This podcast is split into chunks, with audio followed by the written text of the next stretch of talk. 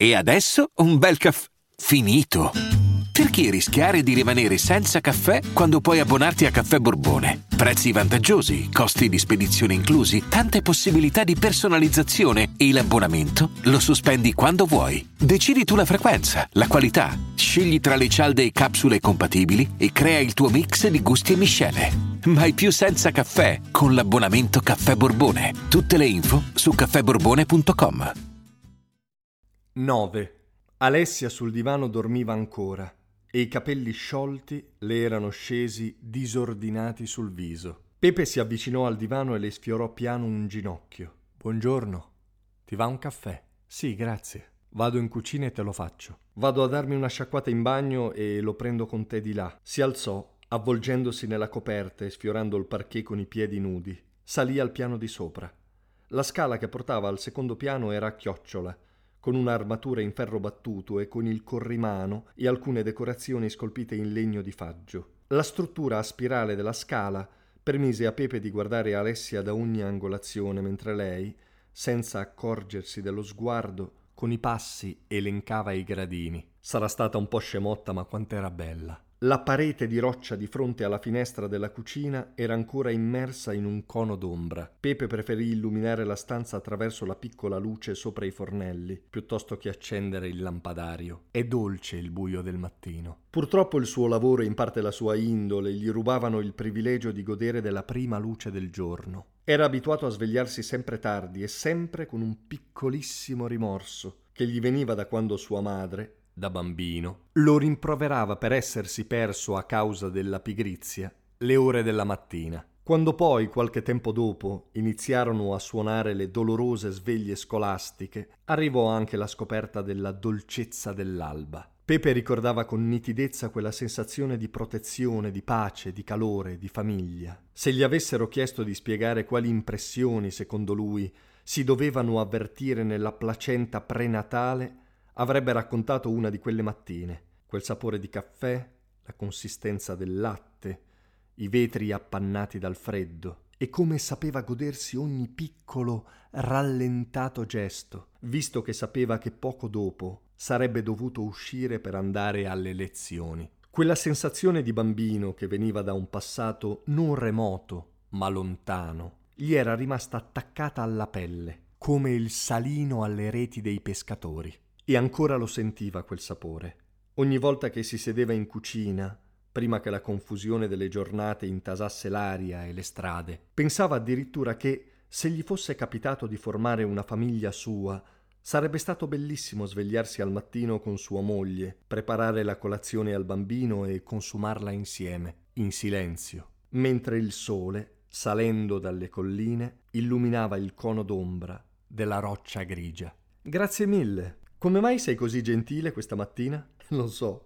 Sarà che la pioggia mi mette allegria. Che fai oggi? Rimani o te ne vai? Ecco, mi pareva. Tranquillo, vado, vado. Tempo di bere questo caffè e di vestirmi e torno a Milano. Oggi pomeriggio si registra. Hai un biscotto? Hai detto solo il tempo di bere il caffè e di vestirti, il biscotto non era previsto. Tieni. Ci sono quelli semplici e quelli al cioccolato, fa con calma. Alessia gli sorrise e sollevò il coperchio della terrina. Era proprio un bel quadretto. Pepe, appoggiato al calorifero sotto la finestra, con il viso disteso e gli occhi stanchi, che guardavano Alessia che raggomitolata sulla sedia, in pantaloncini azzurri e canottierina bianca. Dio che gambe, che meraviglia quei capezzoli che tendevano il cotone. Inzuppava il biscotto nella tazza di caffè latte che teneva sospesa appena sotto i seni. Sarebbe stato un bel quadretto familiare se Alessia non fosse stata Alessia. Non le nascondo, avvocato, che sia la giuria sia chi ci segue sono indispettiti da questo continuo atteggiamento sprezzante nei confronti della fidanzata. Vostro onore, non è chiara la posizione della signorina nei confronti del mio assistito. Lei dice di essere stata la sua fidanzata, mentre egli afferma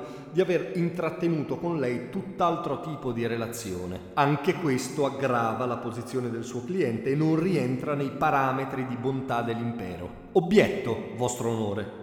Ribadisco che non si tratta di bontà. La prego di non ritornare su questo punto. Le ricordo che le ho dato da poco il permesso di rimettere piede in quest'aula. Mi scusi, scuse accettate. È pentito? Sì, vostro onore. Mi permetto di manifestare anche il mio disappunto riguardo al disprezzo di cui si parlava. Sarebbe bene che sia lei che il suo cliente teneste presente che la signorina è una colonna del nostro sistema imperiale. Il suo lavoro di accarezzatrice di materassi in gioventù, di estrattrice delle palline rosse per il gioco della sveglietta, di passatrice di fogli per la televendita delle presine da cucina e di tribunalina oggi è di fondamentale importanza sociale. La signorina Benetti, nonostante tutta la strada percorsa per arrivare ad uno dei traguardi più ambiti all'interno della nostra civiltà, è rimasta se stessa ed è una persona vera. Il suo cliente questo sembra non tenerlo minimamente in considerazione. A interrompere l'idillio ci pensò uno specialista. Squillo del telefono. Sì? Sono lo piazzo. Mi ci sarei giocato i testicoli, biascicò Pepe.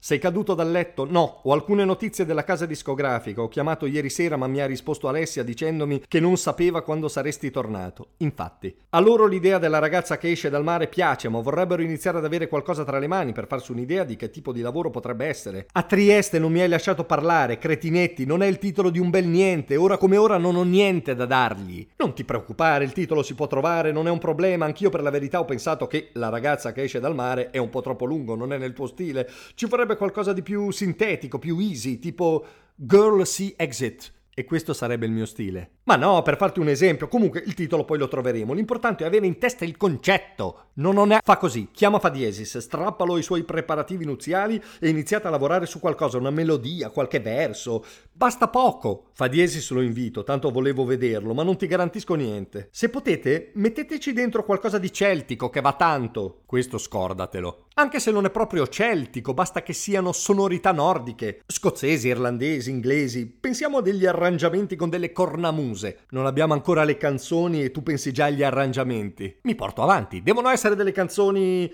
con gli occhi azzurri e i capelli rossi, che puzzano di Guinness. Con questo album sbanchiamo, Pepe, me lo sento. Tu sei diventato più scemo di quel che eri. Vabbè, ciao. Ciao, appena organizzi la cena chiamami, eh? E tienimi informato su quel che fai. Io non ti chiamo, chiamami tu e per favore tienimi informato il meno possibile su quel che fai. Ok, carissimo, ciao grande. Ricordati che domani canti alle Alfieri. Ciao mitico, ciao.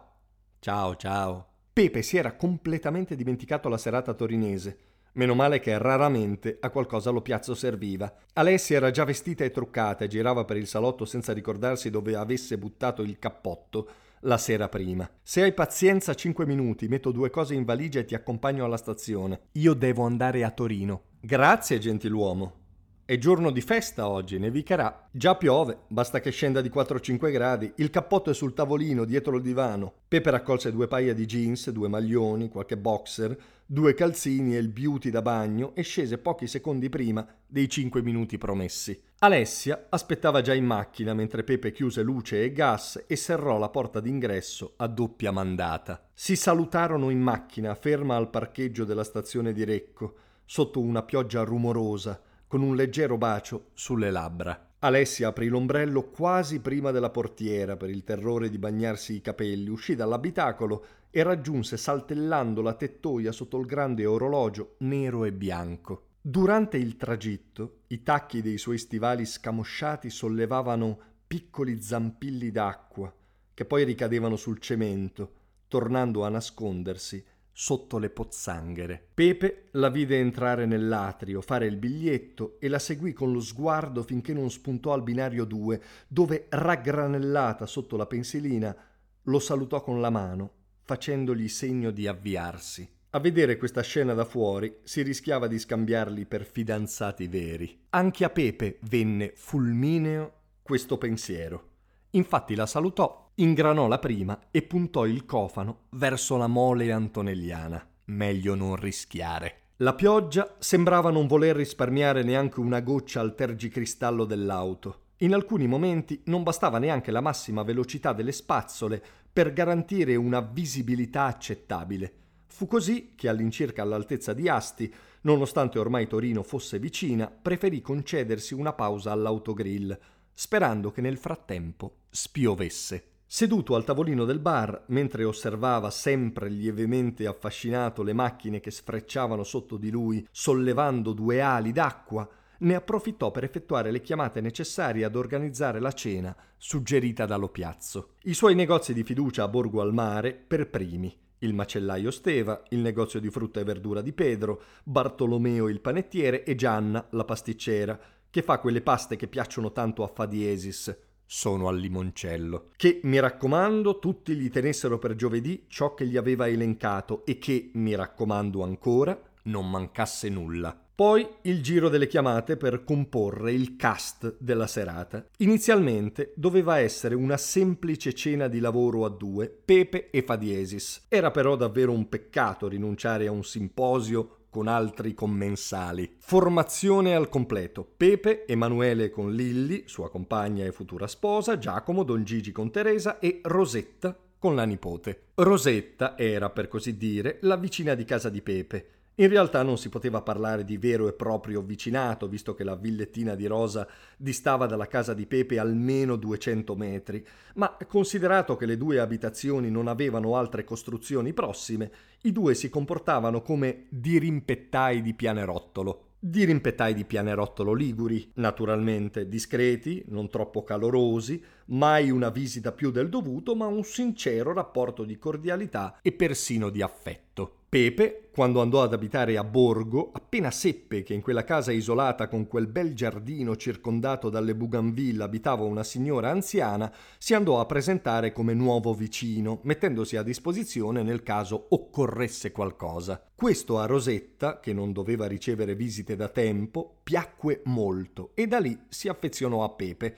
iniziando a trattarlo come un nipote. Poco tempo dopo arrivò a casa di Rosetta la sua vera nipote Elisa, gran bell'esemplare di femmina pseudo-elvetica. La famiglia di Rosetta si era trasferita in Svizzera ed Elisa era nata lì e ora si faceva ospitare dalla nonna per frequentare il corso di biologia marina all'Università di Genova. La nonna invece aveva preferito non allontanarsi dal mare, noi genovesi, aveva detto alla figlia, vogliamo morire sul bagnasciuga, vedrai che ci tornerai anche tu. Pepe, dato il grande divertimento che provava a svilirsi, iniziò subito a raccontare sia ai suoi amici che alla stessa Rosetta che lui si dimostrava gentile con lei solo per avvicinarsi alle grazie della nipote. La signora replicava sorridendo a tutti i denti, pochi, che sarebbe stata ben felice di vedere sua nipote con Pepe, anzi aggiungeva se avesse avuto un'altra figlia gliel'avrebbe fatta sposare subito. Per la verità, Elisa a sposare Pepe non ci pensava proprio. Era fidanzata da due anni con un assistente universitario di economia di Lugano, bravo ragazzo, ma noioso, si confidava Rosetta, con cui desiderava planare sui fiori d'arancio appena discussa la tesi. Tuttavia, qualche capriccetto con un musicista, chissà. Non sono musicista, pensava Pepe, leggendole il pensiero sul labbro inferiore. Nipote o non nipote, Rosetta era ben felice di godersi gli inviti di Pepe e appena poteva contraccambiava i favori regalandogli torte fatte in casa, marmellate, barattoli di pesto. Tutti accettarono l'invito, Pepe era contento, giovedì sarebbe stata una bella serata, amici, cibo, vino, Elisa per fare un po' lo scemo. Cosa ci poteva essere di meglio? Solo Biè. Rieccola spuntare dai sogni. Quanto sarebbe stato bello rientrare da Torino e trovarla in cucina. Ciao, le avrebbe detto con semplicità. Ciao, lei avrebbe risposto. Sto preparando la cena per stasera. Vedrai che ti combina la tua biè. Che bello sarebbe stato vederla vestirsi e completare la sua bellezza fissandole un fiore rosso dietro l'orecchio. E poi fare una gran sorpresa a tutti. Signore e signori, questa è la donna che mi sta strappando il cuore petalo a petalo. Lei è Gabriella. Don Gigi sarebbe svenuto di bellezza. Teresa avrebbe malignato sulla scollatura del vestito, Fadiesis e Lilli avrebbero iniziato a cantare, a Rosetta sarebbero brillati gli occhi, Giacomo avrebbe fatto l'occhiolino, riservando i commenti al giorno dopo. Ed Elisa sarebbe stata un po' gelosa, ma le sarebbe passato subito. Mia Biè, dove sei? Passerei tutta la notte a guardarti conversare e sorridere e ti spierei di sottecchi mentre mi guardi conversare e sorridere. Sarei felice di farti assaggiare il miglior vino che ho e di spiegartene le qualità e tu saresti felice di elencare a Rosetta e a Teresa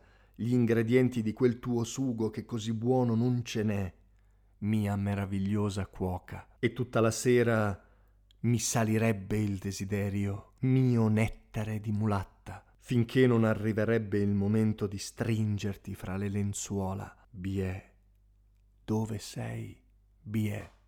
Pepe guardò fuori dai vetri e non pioveva più. Sotto costo 1 euro. Fino all'11 maggio la scopa elettrica Limited Bosch, senza filo e con spazzola adatta a tutti i tipi di superficie. È tua a solo 199 euro, perché 1 euro batte forte, sempre.